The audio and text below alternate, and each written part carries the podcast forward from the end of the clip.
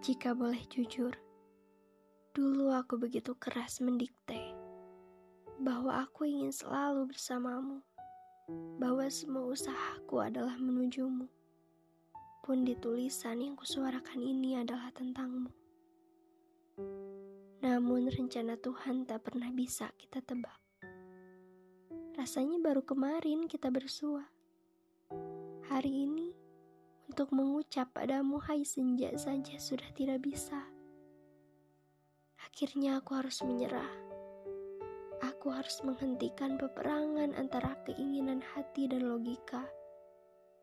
Dan akhirnya, perempuan yang terlalu mencintaimu ini pergi.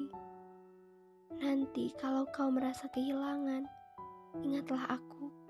Seperti itulah aku kemarin saat ditinggal kamu.